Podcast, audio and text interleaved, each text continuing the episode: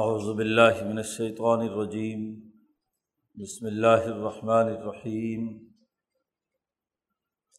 یا ایہا الذین آمنوا لا تکونوا کالذین کفروا وقالوا لاخوانہم اذا ضربوا فی الارض او کانوا غزا لو کانوا عندنا ما ماتوا وما قتلوا لیجعل اللہ ذالک حسرتاً فی قلوبہم واللہ یحیی و یمیت واللہ بما تعملون بصیر ولئن قتلتم فی سبیل اللہ او متم لمغفرۃ من اللہ ورحمۃ خیر مما یجمعون ولئن متم او قتل تم اللہ تحشرون. فبما رحمت من اللہ لنت لهم ولو كنت فظا غليظ القلب لانفضوا من حولك فاعف عنهم واستغفر لهم وشاورهم في الأمر فیضا اعظم فتوکل اللہ ان اللہ یحب المتوکلین ینصرکم اللہ فلا غالب لکم و ان یخذلکم فمن ذلذی ینصرکم من بعدہ وعلى اللہ فلیتوکل المؤمنون.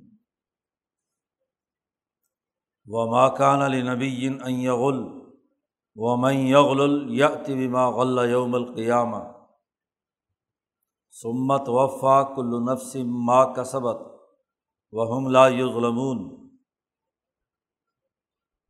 افمن اتبع رضوان اللہ کمم با اب سخت من اللہ ومأواہ جہنم و بئس المصیر ہم درجات عند اللہ و اللہ بصیرم بما یعملون. لقد من اللہ علی المؤمنین از باصفیم رسولم من انفسہم یتلو علیہم آیاتہ و یوزکیم و یعلمہم الکتاب والحکمہ و انکان من قبل لفی ضلال مبین. صدق اللہ العظیم. یہ صورت عال عمران کا سترواں رقوع ہے۔ غزبۂ عہد کے تناظر میں مسلمان جماعت سے جو کمزوریاں اور غلطیاں ظاہر ہوئی ہیں، اسی حوالے سے ہدایات جاری ہیں۔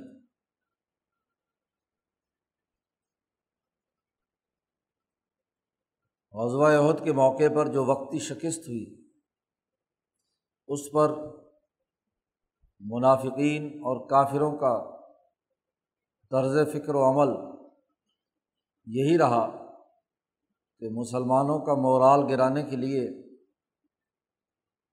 ان پر استحضاء اور آوازیں کسیں اور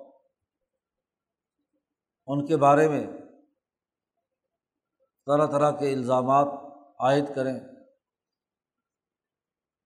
خاص طور پر اس حوالے سے کہ اتنی بڑی تعداد صحابہ کی شہید ہوئی۔ اب جن منافقوں نے یہ مشورہ دیا تھا کہ باہر نکل کر جنگ نہیں لڑنی چاہیے، دفاعی طور پر مدینہ کے اندر رہ کر لڑائی ہونی چاہیے۔ ان کو بھی موقع مل گیا۔ انہوں نے یہ تضحیق امیز الزام یہ لگایا کہ لوکان و ایندنا ماماتو و ماقتلو اگر مدینہ کے اندر ہی ہم رہتے، ہمارے پاس یہ لوگ ہوتے، تو یہ لوگ نہ موت آتی ان کو اور نہ یہ شہید اور قتل ہوتے۔ یہ جملے انہوں نے کہے اور اس کے ذریعے سے مسلمانوں کی اجتماعیت کو توڑنے کے لیے کمزور مسلمانوں کے دلوں میں وسوسے اور خیالات پیدا کرنے کی کوشش کی۔ اس پر قرآن حکیم انہیں تنبی کرتا ہے۔ اللہ پاک فرماتے ہیں، یا ایہ الزین آمن اے ایمان والو، ان لوگوں کی طرح مت ہو جنہوں نے کفر کیا ہے، جو حق کے منکر ہے ایک نظریہ اور مشن پر کام کرنے والی جماعت، ایمان و یقین کی جد وجہد کرنے والی جماعت، کفر اختیار کرنے والوں کے راستے پر نہیں چلنی چاہیے۔ کافروں نے کیا کیا؟ وقال الخوان انہوں نے کہا اپنے بھائیوں سے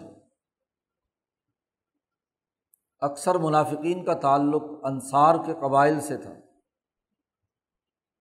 اوس اور خزرت سے وہ تعلق رکھتے تھے۔ تو انصاری صحابہ کو جو نسلی اور برادری طور کے طور پر وہ ان کے بھائی تھے۔ اس تناظر میں قرآن نے یہ بات کہی ہے کہ ان کافروں نے اپنے بھائیوں سے جو نسلی اور نسبی طور پر ان کے رشتے دار تھے، ان سے یہ کہا ایزا ضرب و فلعرض اوکان و غزن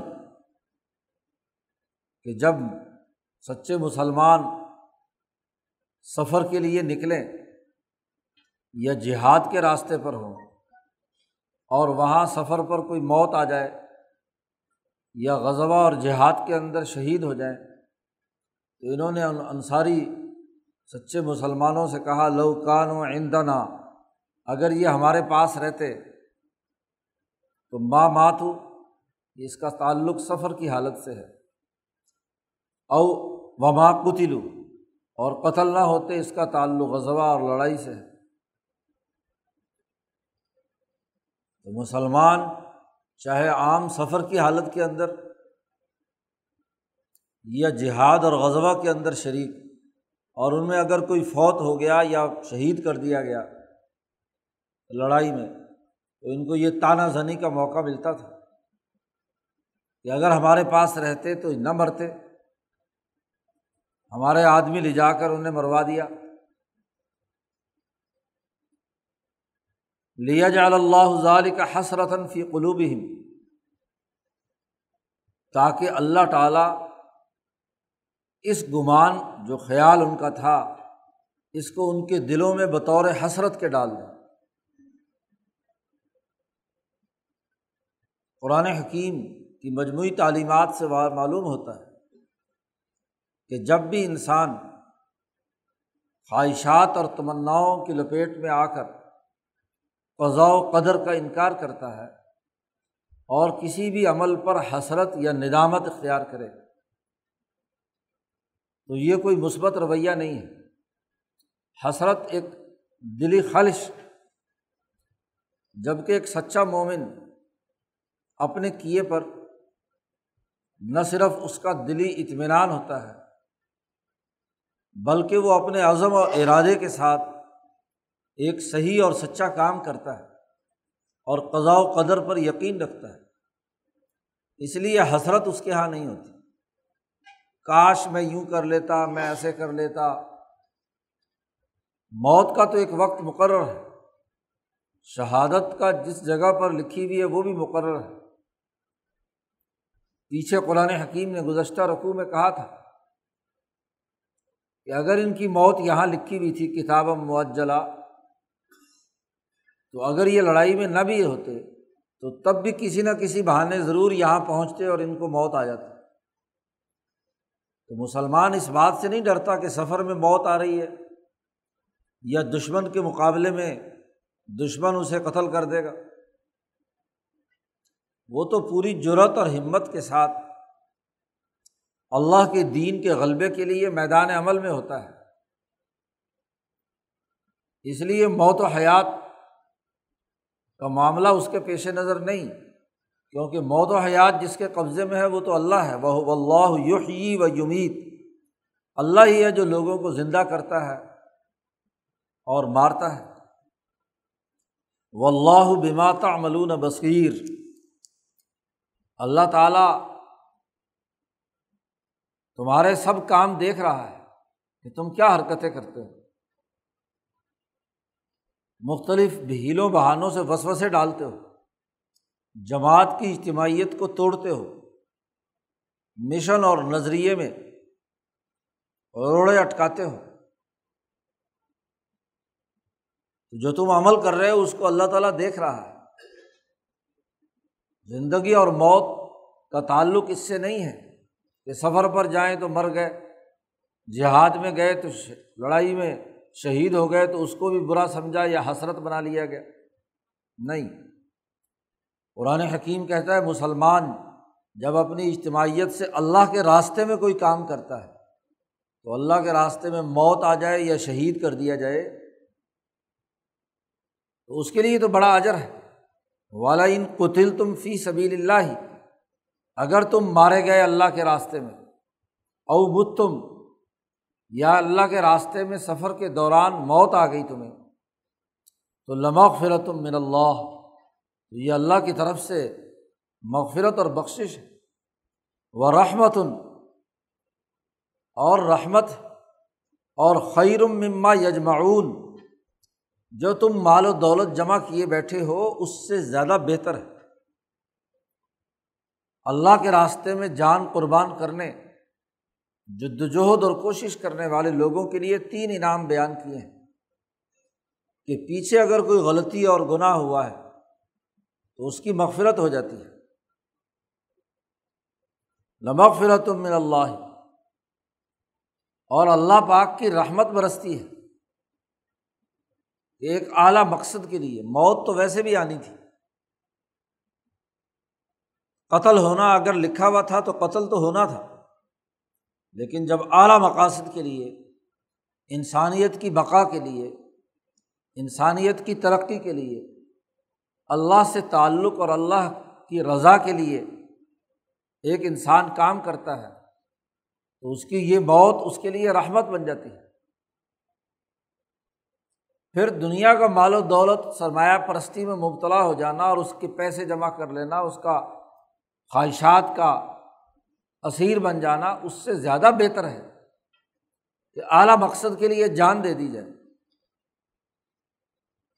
مولانا عبید اللہ سندھی رحمۃ اللہ علیہ فرماتے ہیں کہ قرآن حکیم کے مجموعی مطالعے سے معلوم ہوتا ہے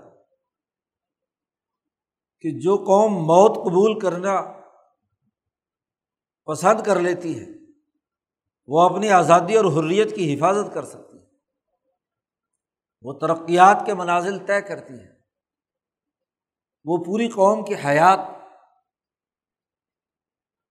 ہو جاتا ہے۔ اس کا عمل۔ اور جو قوم بزدلی اختیار کرے، مال و دولت کی رسیہ بن جائے، سرمایہ پرستی کے مرض میں مبتلا ہو جائے، وہ غلام بن جاتی ہے پستی کی حالت میں ہوتی کبھی ترقی نہیں کر سکتی جس قوم نے جس مقصد کے لیے موت قبول کرنا منظور کر لیا، وہ اس مقصد میں کامیاب ہو جاتا ہے۔ مسلمان موت قبول کرتا ہے اللہ کی رضا کے لیے۔ انسانیت کو ظلم و ستم سے نجات دلانے کے لیے۔ تو جتنے اعلیٰ مقصد کے لیے یہ موت قبول کرنے کا ارادہ کرتا ہے اتنا ہی کیا ہے۔ ترقی کی منازل انسانیت طے کرتی ہے، مسلمان آگے بڑھتے ہیں۔ قرآن حکیم نے دوبارہ پھر کہا والا مت تم او قتل تم اگر تم مر گئے یا قتل کر دیے گئے، تو سب لوگوں کو اللہ کے پاس حاضر ہونا ہے۔ اللہ اللہ تو شرون تو تم سب لوگ اکٹھے ہو کر اللہ کے پاس آؤ۔ کسی پست اور کمزور مقصد کے لیے تم لڑے یا قتل ہوئے، موت قبول کی، ایک ڈاکو ڈاکہ ڈالتے ہوئے قتل ہو گیا، اور ایک اعلیٰ مقصد کے لیے قربانی دینے والا جدوجہد کا راستہ اختیار کرتا ہے اور اس میں وہ شہید ہو جاتا ہے یا موت اختیار کرتا ہے، تو سب کو اللہ کے پاس جمع ہونا ہے۔ پھر اللہ ہی فیصلہ فرمائے گا کہ کس نے کن مقاصد کے لیے موت قبول کی؟ کیا اہداف تھے؟ اگر وہ اللہ کی رضا اور انسانیت کی خدمت کی نیت سے یہ کام کرتا ہے تو کامیاب ٹھہرتا ہے۔ قرآن حکیم نے اگلی آیات میں اس حقیقت کو بھی واضح کیا کہ صحابہ سے بہت بڑی غلطی ہوئی ہے۔ حضبۂ عہد کے موقع پر۔ نبی کرم صلی اللہ علیہ وسلم اس کی قیادت فرما رہے ہیں۔ غلطی کوتاہی بہت بڑی تھی۔ نبی اکرم صلی اللہ علیہ وسلم اس پر سختی کرتے، ناراض ہوتے، غصہ کرتے تو بجا تھے قیادت کو پریشانی لاحق ہوتی ہے۔ بڑا غصہ آتا ہے۔ کہ ایک تو شروع میں حضور کا مشورہ قبول نہیں کیا کہ مدینے کے اندر دفاعی نقطۂ نظر سے دشمن کا مقابلہ کیا جانا چاہیے۔ اب لوگوں کے اجتماعی مشورے سے فیصلہ ہوا کہ باہر جا کر لڑنا ہے۔ پھر اگر باہر گئے تھے تو باہر جانے کے اپنے ایک تقاضے تھے کہ جو ہدایات حضور صلی اللہ علیہ وسلم نے دی تھی ان پر پورا اترتے۔ تو پہلے مشورے میں بڑے جوش و خروش کے ساتھ کہتے رہے کہ باہر نکل کر ہم دشمن کے ساتھ یہ کر دیں گے، وہ کر دیں گے، آپ کی بات مانیں گے۔ لیکن جب موقع آیا تو وہاں ڈسپلن توڑ دیا۔ تو اس سے نظم و ضبط قائم کرنے والا آدمی، اس کو بڑا شدید غصہ آتا ہے کہ ان لوگوں کے مشورے کے باوجود، اپنے خود اپنے کیے ہوئے فیصلوں کے باوجود پھر اطاعت نہیں کر رہے۔ لیکن حضرت محمد مصطفیٰ صلی اللہ علیہ وسلم کی اللہ پاک یہاں خصوصیت بیان کرتا ہے کہ فبیمہ رحمت من اللہ اللہ کی رحمت آپ پر ہے کہ لن تلحم کہ آپ بہت ہی نرم دل، رہنما مل گئے ان کو۔ ولو کن تو فضن غلیز القلب اگر آپ تند خو ہوتے فضن غلیز القلب، سخت دل ہوتے، تو لن فضو من حولک، تو یہ سب کے سب آپ کے ارد گرد سے بھاگ جاتے۔ لیڈر سخت ہو، غلطیوں پر سخت سزا دے۔ باز برس کرے۔ سختی سے کام لے۔ تو جو ممبران ہوتے ہیں، وہ سب بھاگ جاتے۔ ہیں کیونکہ جواب دہی میں کوئی پورا نہیں اترتا۔ لیکن اے محمد صلی اللہ علیہ وسلم، آپ بہت ہی نرم ہیں۔ آپ کے دل میں سختی نہیں ہے۔ انسانیت کے لیے نرمی اور رحمت رحمت للعالمین۔ تند خوئی کے بجائے نرمی ہے، ضبط ہے۔ ایک تو نبی اکرم صلی اللہ علیہ وسلم کی اپنی طبیعت نرم نرم سے نرم مزاج آدمی کو بھی ڈسپلن کے توڑنے پر رنج اور تکلیف ہوتی ہے۔ اس کے باوجود کہ حضور صلی اللہ علیہ وسلم نے انہیں نظر انداز کیا، قرآن حکیم، اب معاملہ جنگ ختم ہو چکی ہے۔ اب جماعت کو جوڑنا بھی ہے۔ اس لیے نبی اکرم صلی اللہ علیہ وسلم سے کہا جا رہا فاف عن ہوں تو ان کو معاف کر دے۔ دل میں بھی جو تھوڑی بہت رنجش ہے، معاف کر دیجیے اور وسط و فر لہم، ان کی غلطیوں پر ان کے لیے اللہ سے معافی مانگ۔ استغفار کیجیے ان کے لیے۔ ظاہر جماعت کو تربیت دیتے وقت غلطیوں کو نظر انداز کرنا پڑے گا اور غلطیوں پر تنبی کر کے ان کی غلطیوں کی اصلاح کرنی ہوگی۔ اس کے لیے اللہ سے ان کے لیے معافی طلب کر۔ وسط و فر لو و شاور ہم فل امر اور ان سے معاملات میں مشورہ کیا کر۔ تین باتیں یہاں کہیں گئی معاف کر دو، خود معاف کر دو۔ اللہ سے معافی کے ان کے لیے طلبگار ہو۔ یعنی ان کو اپنی غلطیوں سے سیکھنے کا موقع اللہ پاک عطا کرے۔ سختی سے کیا ہوگا؟ کہ آئندہ وہ کام ہی نہیں کریں گے۔ وہ کہیں گے، کام سے غلطی ہوتی ہے اور غلطی سے لیڈر صاحب سے ڈانٹ پڑتی ہے۔ رہنما سے سننا پڑتا ہے، اس لیے آئندہ کام ہی نہیں کریں۔ اب کام تو کرنا ہے انہیں لوگوں کے ساتھ کرنا ہے۔ تو ان کے لیے اللہ سے دعا کریں کہ یہ اپنی غلطیوں سے سیکھ لیں ان کو موقع دیا جائے کہ اپنی غلطیوں سے سیکھ کر خود اپنے پاؤں پر کھڑے ہوں۔ اب اس واقعے کے ذمن میں یہ بھی خطرہ تھا کہ کہیں نبی کرم صلی اللہ علیہ وسلم آئندہ ان سے مشورہ ہی نہ کیا کرے کیونکہ ایسے غلطیوں کا ارتکاب کرنے والوں سے کیا مشورہ کرنا؟ پہلا موقع تھا غزوہ عہد کا کہ جب حضور نے ان تمام سے مشورہ کیا تھا کہ کیا کرنا چاہیے۔ غزوہ بدر میں حضور نے خود فیصلے فرما دیے۔ تو اس کے رزلٹ اچھے آئے۔ اور یہاں جماعت کو سکھانے کے لیے جماعت سے مشورہ لیا۔ تو مشاورت کے اس عمل سے جو فیصلہ ہوا اس میں نتائج دوسرے آئے۔ تو اب یہ خطرہ تھا کہ آئندہ شاید حضور مشورہ ہی نہ کیا کریں ان سے۔ اور بحیثیت نبی آپ کے لیے کوئی مشورہ کرنا ان کے لیے ضروری بھی نہیں تھا۔ لیکن بطور تاکید یہاں کہا گیا کہ کہیں ان کے اس جرم اور ان کی اس کمزوری کو دیکھتے ہوئے آئندہ آپ مشورہ ہی نہ ترک کر دیں۔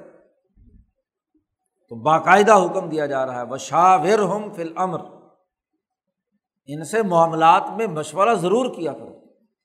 کیونکہ جب آئندہ چل کر کام انہوں نے ہی کرنا ہے، تو مشاورت ابھی سے سیکھیں گے، غلطیوں سے ہی سیکھیں گے نا۔ چلو، ایک دفعہ غلط مشورہ دے دیا۔ آئندہ غور و فکر کر کے صحیح رائے قائم کرنے کے لیے یہ کام کریں گے، تو ان کو موقع ملنا چاہیے۔ اب ایک دفعہ غلط مشورہ دے دیا۔ یا مشورے کے صحیح نتائج سامنے نہیں آئے، اس کا یہ مطلب نہیں کہ آئندہ مشورے کا دروازہ بند کر دیا جائے۔ شاہ ہم حکم۔ اور یہ مشورہ لازمی اور ضروری ہے۔ امام ابو بکر جساس راضی رحمۃ اللہ علیہ نے احکام القرآن میں اسی آیت کے ذیل میں بڑی لمبی تفصیل بیان کی ہے۔ کہ مشورہ کرنا حضور صلی اللہ علیہ وسلم پر بھی واجب تھا، کیونکہ امر للوجوب جیسے باقی احکامات ہیں۔ ان بعض مفسرین کے اقوال پر تردید کی ہے، علامہ جساس راضی نے، جو لوگ یہ کہتے ہیں کہ حضور پر مشورہ واجب نہیں تھا۔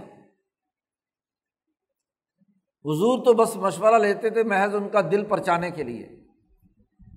کہ چلو، بظاہر یہ لوگ مطمئن ہو جائے تو ایسی بات نہیں، ایک لغ اور فضول کام نبی نہیں کیا کرتا۔ نہ فضول اور لغ کام کرنے کا نبی کو حکم دیا جاتا ہے۔ بھائی، جن لوگوں پر آئندہ چل کر ذمہ داریوں کا بوجھ پڑنا ہے، ان کی رائے کا علم ہونا چاہیے اور وہ خود اپنی رائے کو مستحکم اور مضبوط بنانے کی صلاحیت پیدا کریں۔ نبی نے ہمیشہ ہمیشہ کے لیے تو دنیا میں نہیں رہنا۔ یا کسی جماعت کا قائد اور لیڈر ہمیشہ ہمیشہ تو نہیں رہے گا، دنیا سے جانا بھی۔ تو اب آنے والی نسل کو تیار کرنا ہے اگلے دور کی قیادت کے لیے۔ تو مشورے میں رائے کا سامنے آنا ضروری ہے۔ اسی لیے حضرت علی رضی اللہ تعالیٰ عنہ نے کا قول نقل کیا ہے مفسرین نے کہ مشورہ کیا ہے کہ جو اہل رائے ہیں ان سے مشاورت کرنا اور ان تمام لوگوں کی رائے لینے کے بعد جو فیصلہ ہو اس کی اتباع کرنا۔ مشاورہ تو اہل رائے سما اتباع ہوں پھر اس کی اتباع کرنا۔ یہ مشاورت شرط الاصل سے۔ جیسے شہد کی مکھیاں شہد پھولوں پتیوں سے غذا لے کر شہد بناتی ہیں اور اپنے اجتماعی نظم و نسق کے ساتھ اپنے چھتے میں شہد بھرتی ہیں۔ تو وہ شہد جو شفاء الناس تمام انسانیت کے فائدے کا ہے۔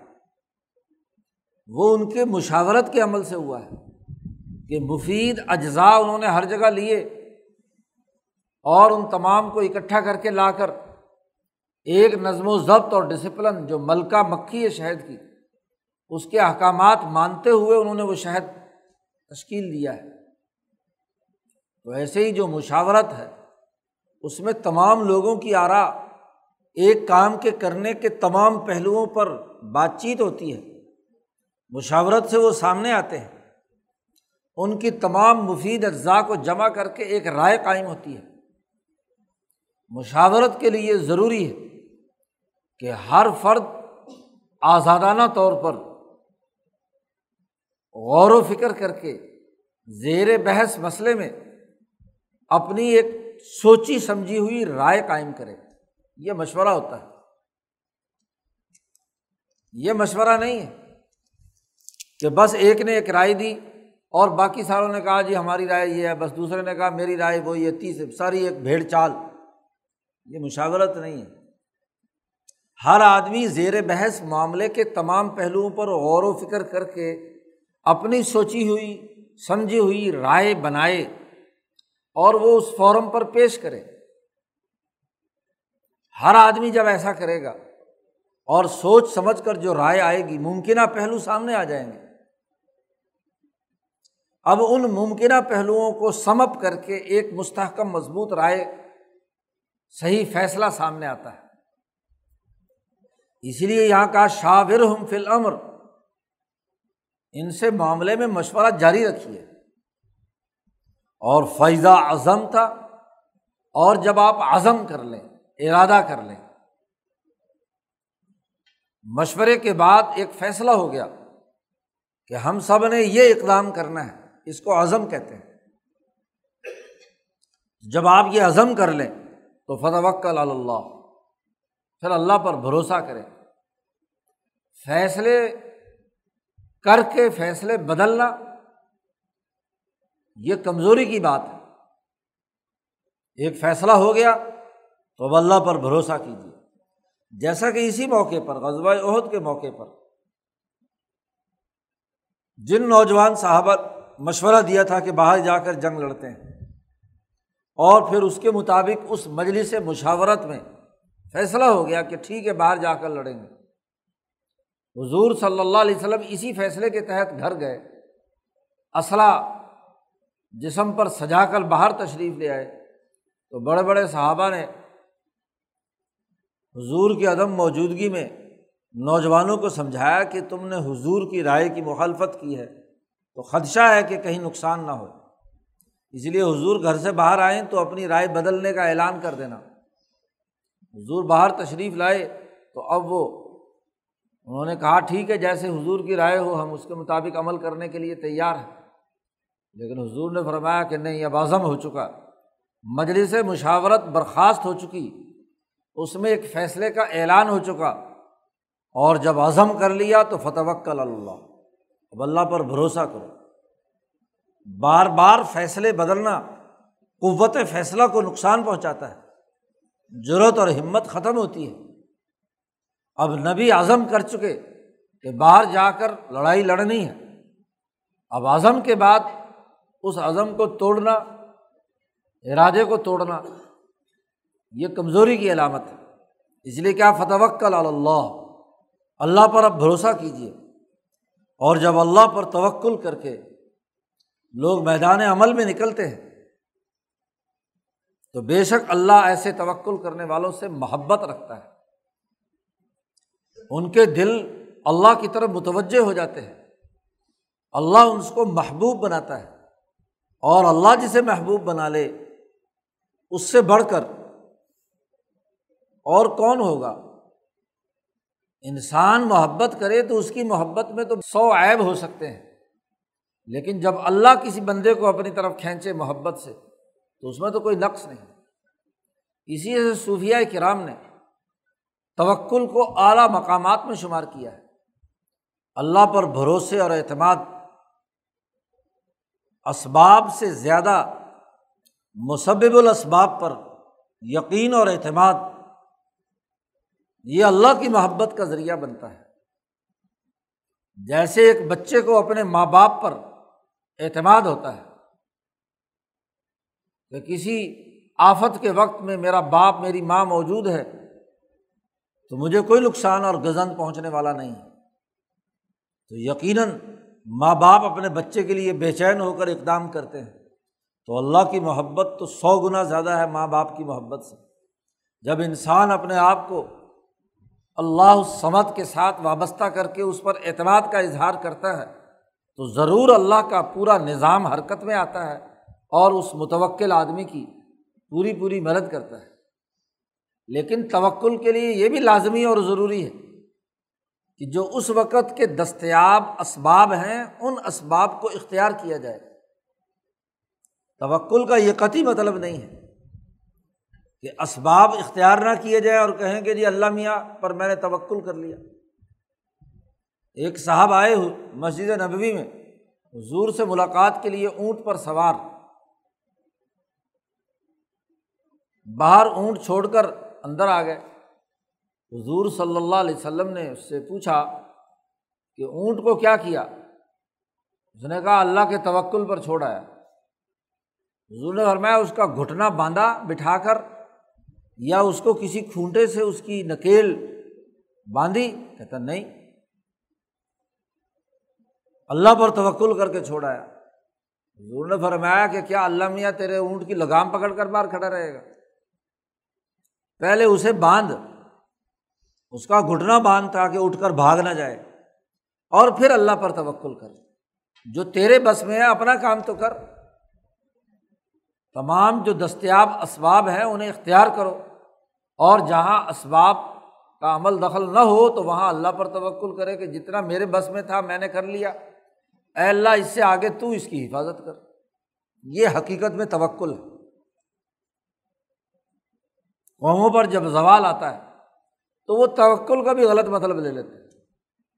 خود ساختہ مفاہیم بنا لیتے ہیں۔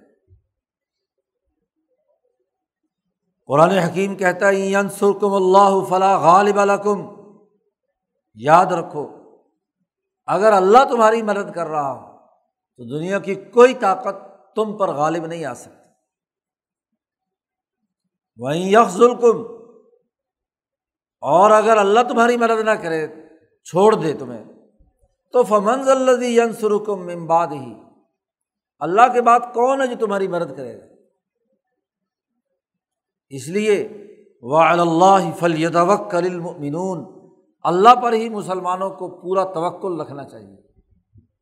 اپنے اسباب اختیار کرو، جد وجہد کا راستہ اختیار کرو اور پھر اپنے معاملات اللہ کے سفرد کر دو۔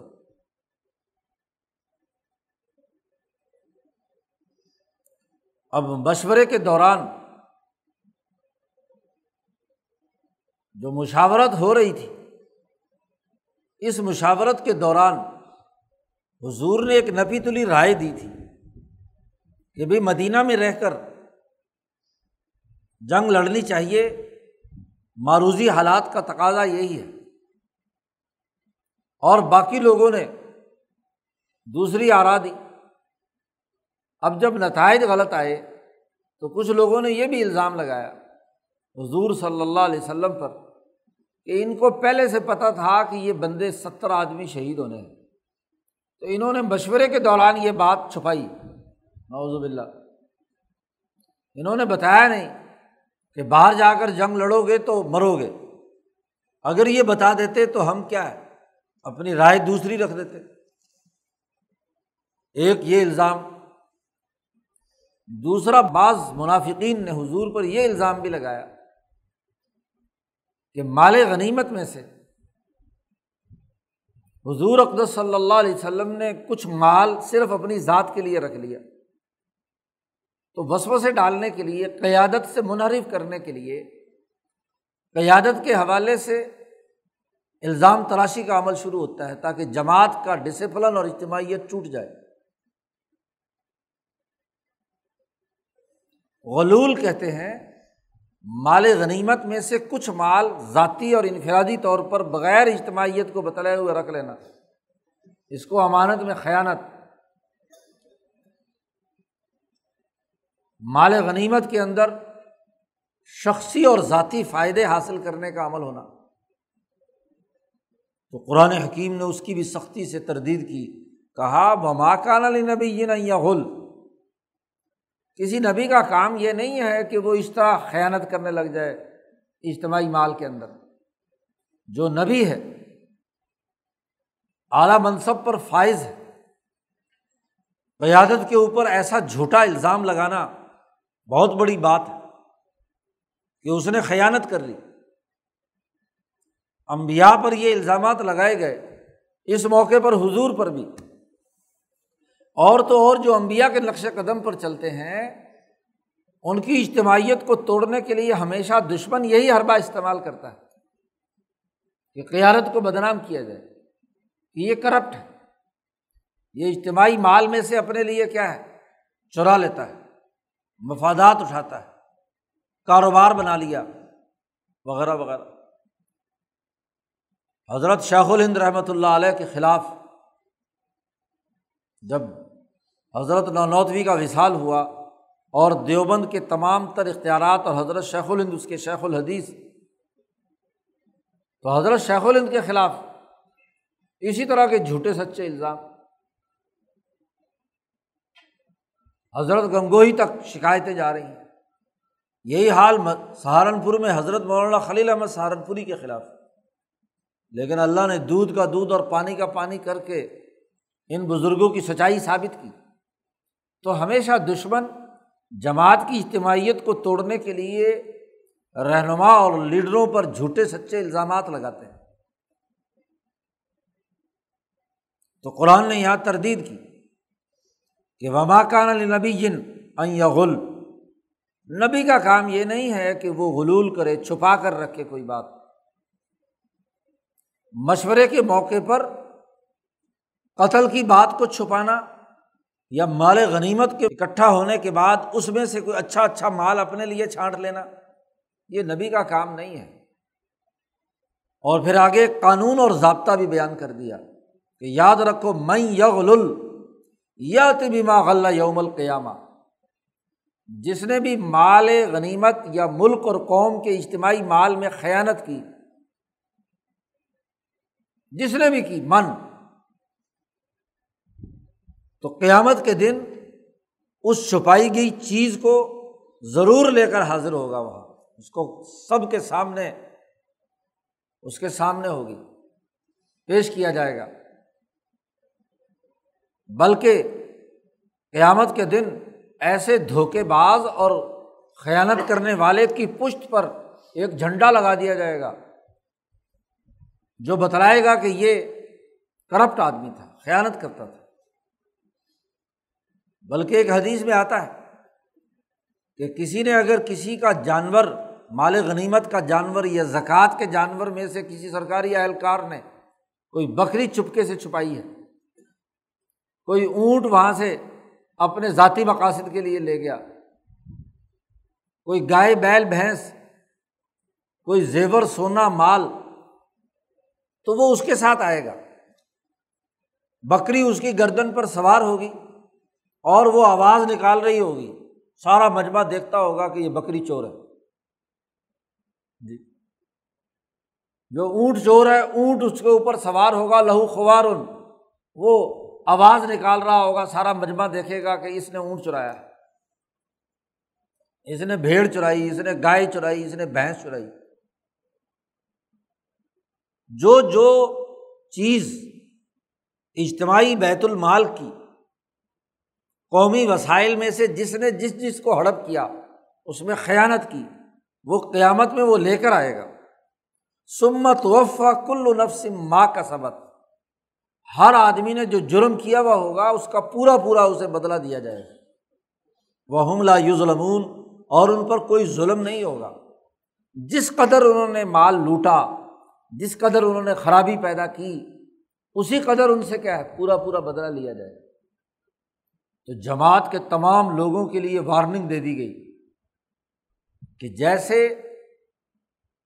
نظم و ضبط کے انتظامی احکامات کی خلاف ورزی کرنا جرم ہے اور اس سے سزا ہوتی ہے، ایسے ہی اجتماعی کاموں میں اجتماعی مال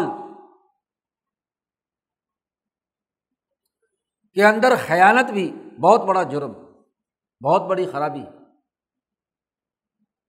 حضرت اقدس مولانا شاہ عبد الرحیم رائے پوری رحمۃ اللہ علیہ فرماتے ہیں کہ یہ مدارس کی سرپرستی سے مجھے بڑا ڈر لگتا ہے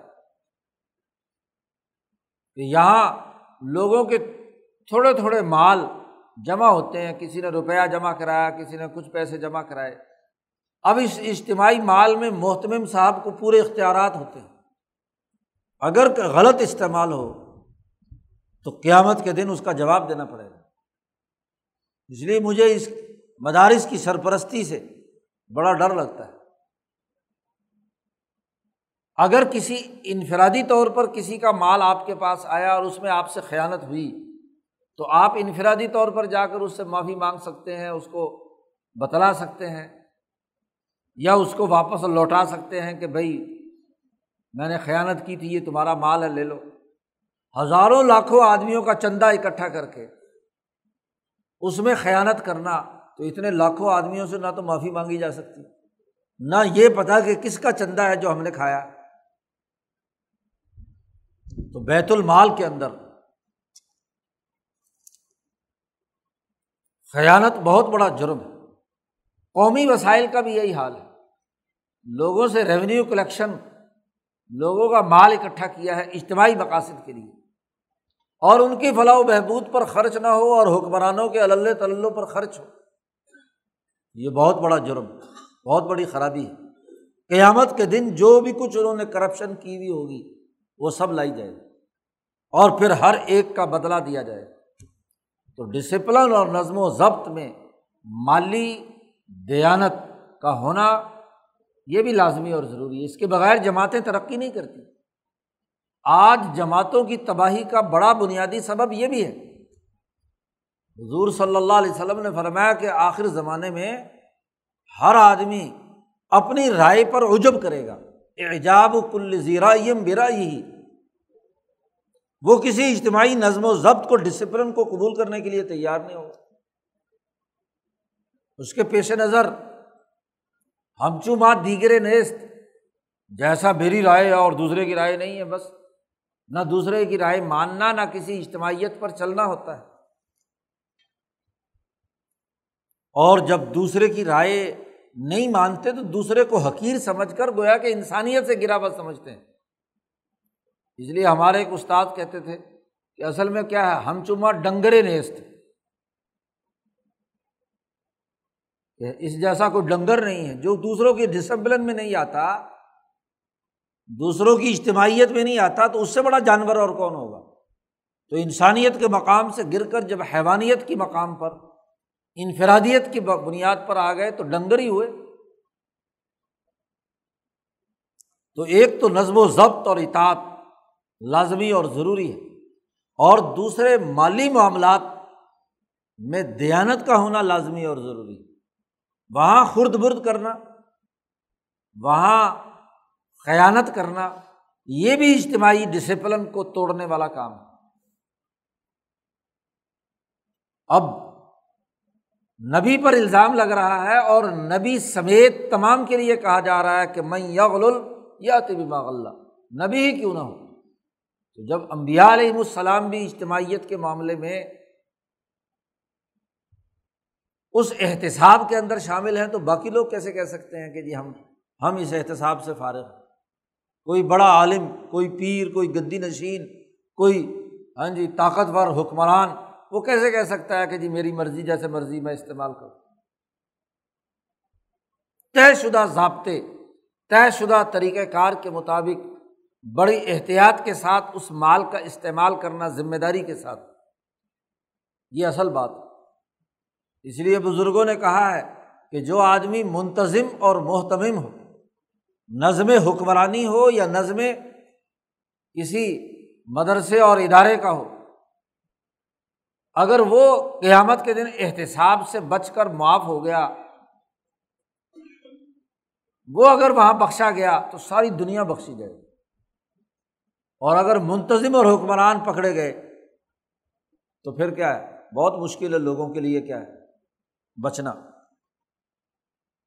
قرآن حکیم کہتا افامن تبا رضوان اللہ ذرا سوچو، ایک وہ فرد ہے نبی اور ایک وہ فرد ہے جو نبی کی سچی اتباع کرتا ہے، اللہ کی رضا کے لیے کام کرتا ہے۔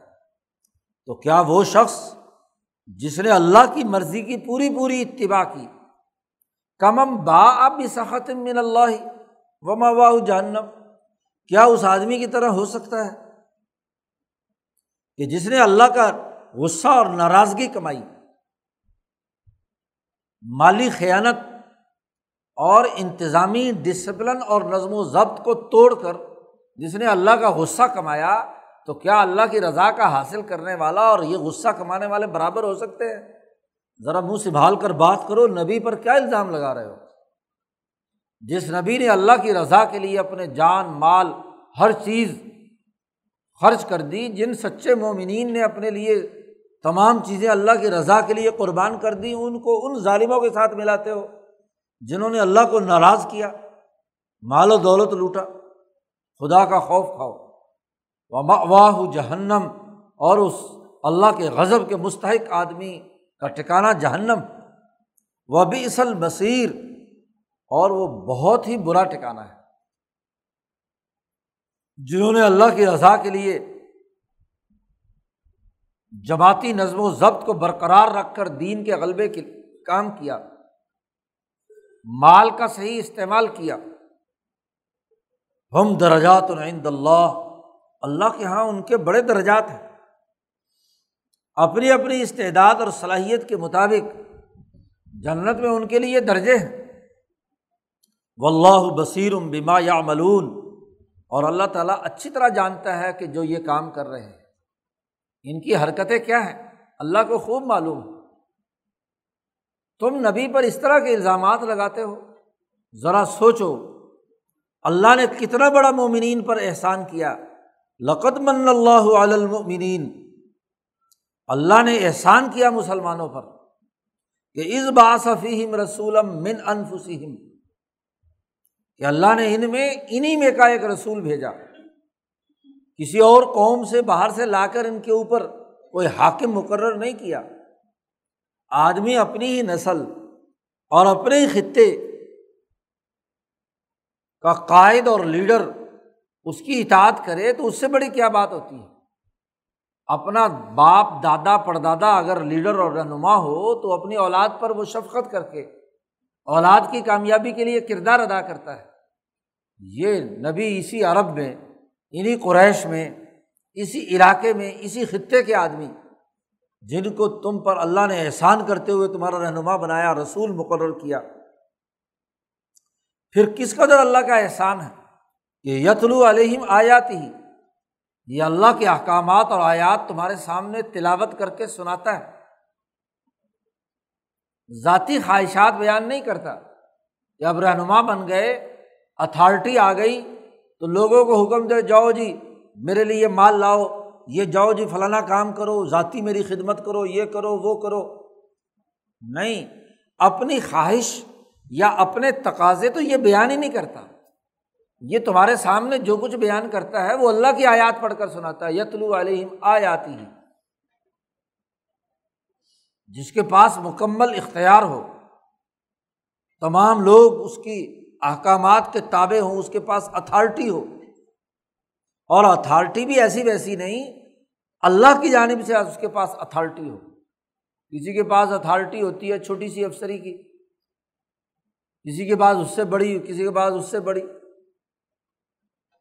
رسول کے پاس تو اللہ کی اتھارٹی اللہ کا نائب ہے، اللہ کا خلیفہ ہے۔ اتھارٹی ہو اور پھر اپنی خواہشات بیان نہ کرے، بلکہ یتلو علیہم آیات ہی اللہ کے احکامات پڑھ کر سنائے۔ جو قانون اور ضابطہ کل انسانیت کے فائدے کا ہے، وہ انسانیت کے سامنے رکھے اور اسی کا مطالبہ کرے کہ یہ کرو اور یہ نہ کرو۔ وہ یو اور صرف یہی نہیں کہ اللہ کے احکامات پڑھ کر سنا دے۔ بلکہ اپنی قلب اور اپنی روح کی طاقت اور قوت سے مسلمانوں کے دلوں کو کھینچ کر پاک صاف کرتا ہے۔ آپ کی صحبت اور آپ کی توجہ دلوں کے زنگ کو دور کرتی ہے۔ وہ ہر وقت دعا کرتے ہوئے تزکیہ کرتا ہے ان کا یوزکی پاک صاف بناتا ہے۔ وہ المحب الکتابہ اور صرف یہ نہیں کہ احکامات سنا دیے جائیں اور کہا جائے کہ نہیں خود ہی سیکھو، خود ہی کرو اور یہ نتیجہ نکالو ورنہ سزا ملے گی۔ دنیا کے ظالم حکمران تو صرف حکم جاری کر دیتے ہیں۔ حکم کی تفصیلات کیا ہیں؟ اس کی تعلیم کیا ہے؟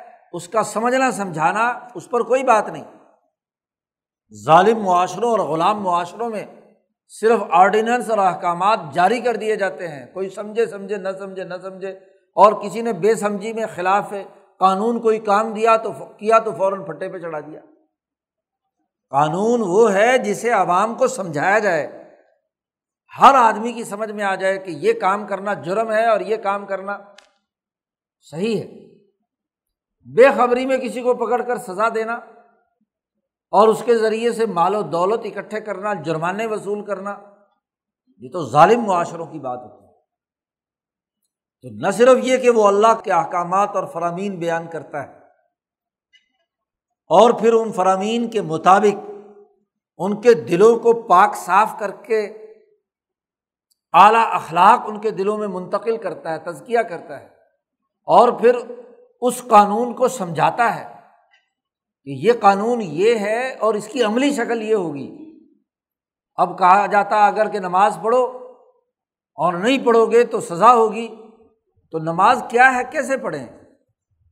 تو کوئی کسی طریقے سے پڑھ رہا ہوتا، کوئی کسی طریقے سے پڑھ رہا ہوتا۔ اور جو غلط پڑھتا، تو اس کو فوراً سزا دے دی جاتی۔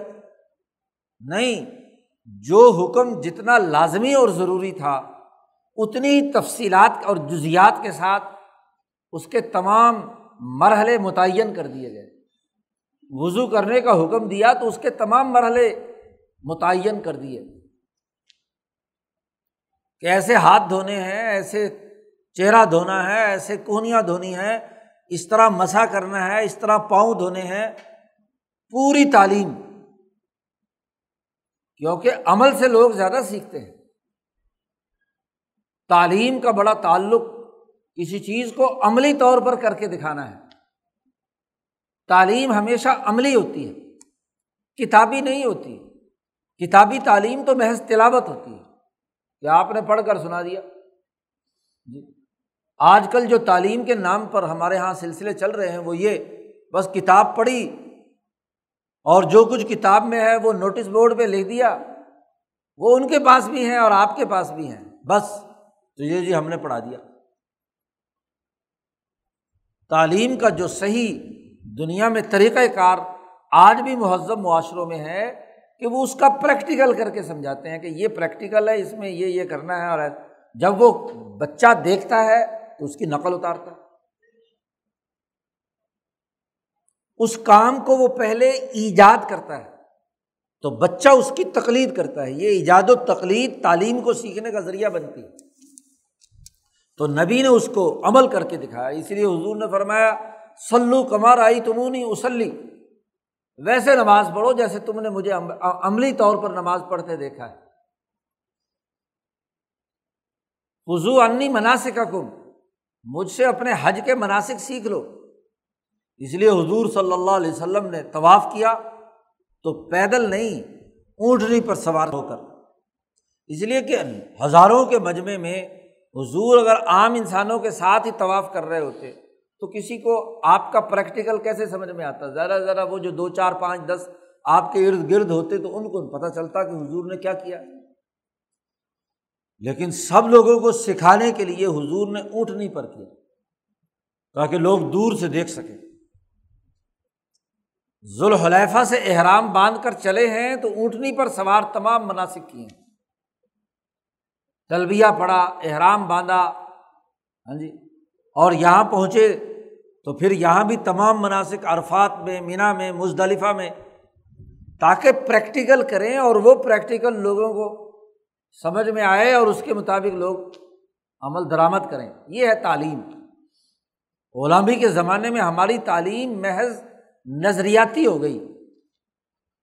اس لیے امام شاہ ولی اللہ فرماتے ہیں کہ جب تعلیم محض نظری بن جائے محض تھیریز رٹی جائیں، محض افکار اور خیالات کی فکری باتیں کی جائیں اور عملی پریکٹیکل عملی طور پر کوئی چیز پیش نہ کی جائے تو وہ تعلیم نہیں ہوتی۔ اس لیے ڈگری ہولڈر بڑے ہیں۔ کسی کے پاس علامتم کی ڈگری ہے، کوئی عالم ہے اور کوئی مفتی ہے اور کوئی انجینئر ہے، کوئی ڈاکٹر ہے، بس ڈگری ڈگریاں ہیں عملی طور پر اس سے کہو گے یہ ذرا کام کر کے دکھاؤ۔ تو نظریاتی اور فکری تقریر بڑی کرے گا، لیکن عملی طور پر فیل ہوگا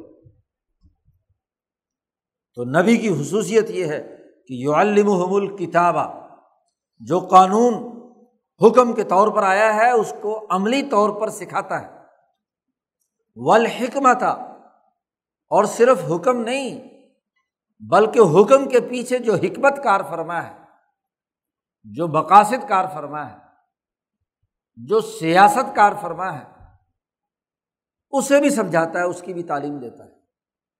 حضرت شاہ صاحب نے ان دونوں باتوں کے لیے شاہ ولی اللہ صاحب نے مبحث السیاست الملیہ، اس میں تفصیل بیان کی ہے کہ ایک نبی منصب نبوت پر فائز ہو کر کس طریقے سے ان اقدار و اخلاق کو جو مبحث البر ولیسم میں بیان کیے گئے ہیں، تو اس بر کی عملی شکل حضور صلی اللہ علیہ وسلم نے کیسے متعین کی؟ قرآن حکیم کہتا اللہ کا کتنا بڑا احسان ہے۔ وہ نبی جس کو تم پر رسول بنا کر بھیجا، تمہارے میں سے تھا، تمہیں سامنے اللہ کے احکامات سناتا ہے، اپنی خواہش کی بات نہیں کرتا۔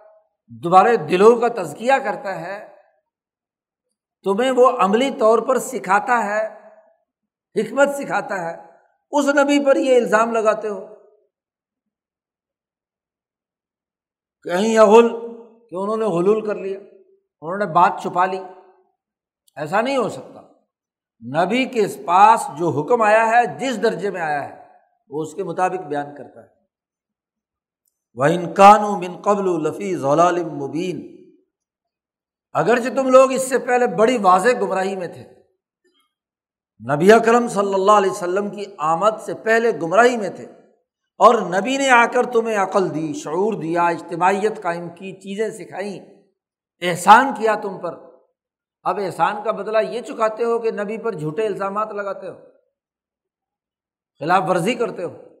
ڈسپلن خود توڑتے ہو۔ اپنے کرتوتوں کی وجہ سے مصیبت میں مبتلا ہوئے۔ اور پھر نبی پر الزام لگاتے ہو، رہنما پر الزام لگاتے ہو۔ غور و فکر کرو۔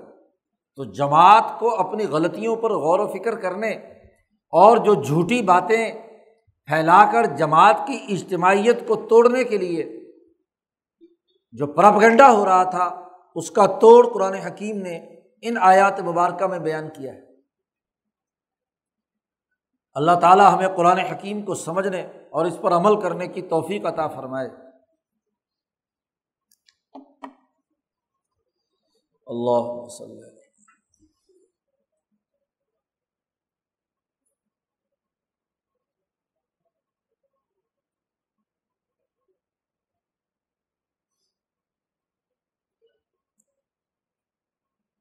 اجمعین۔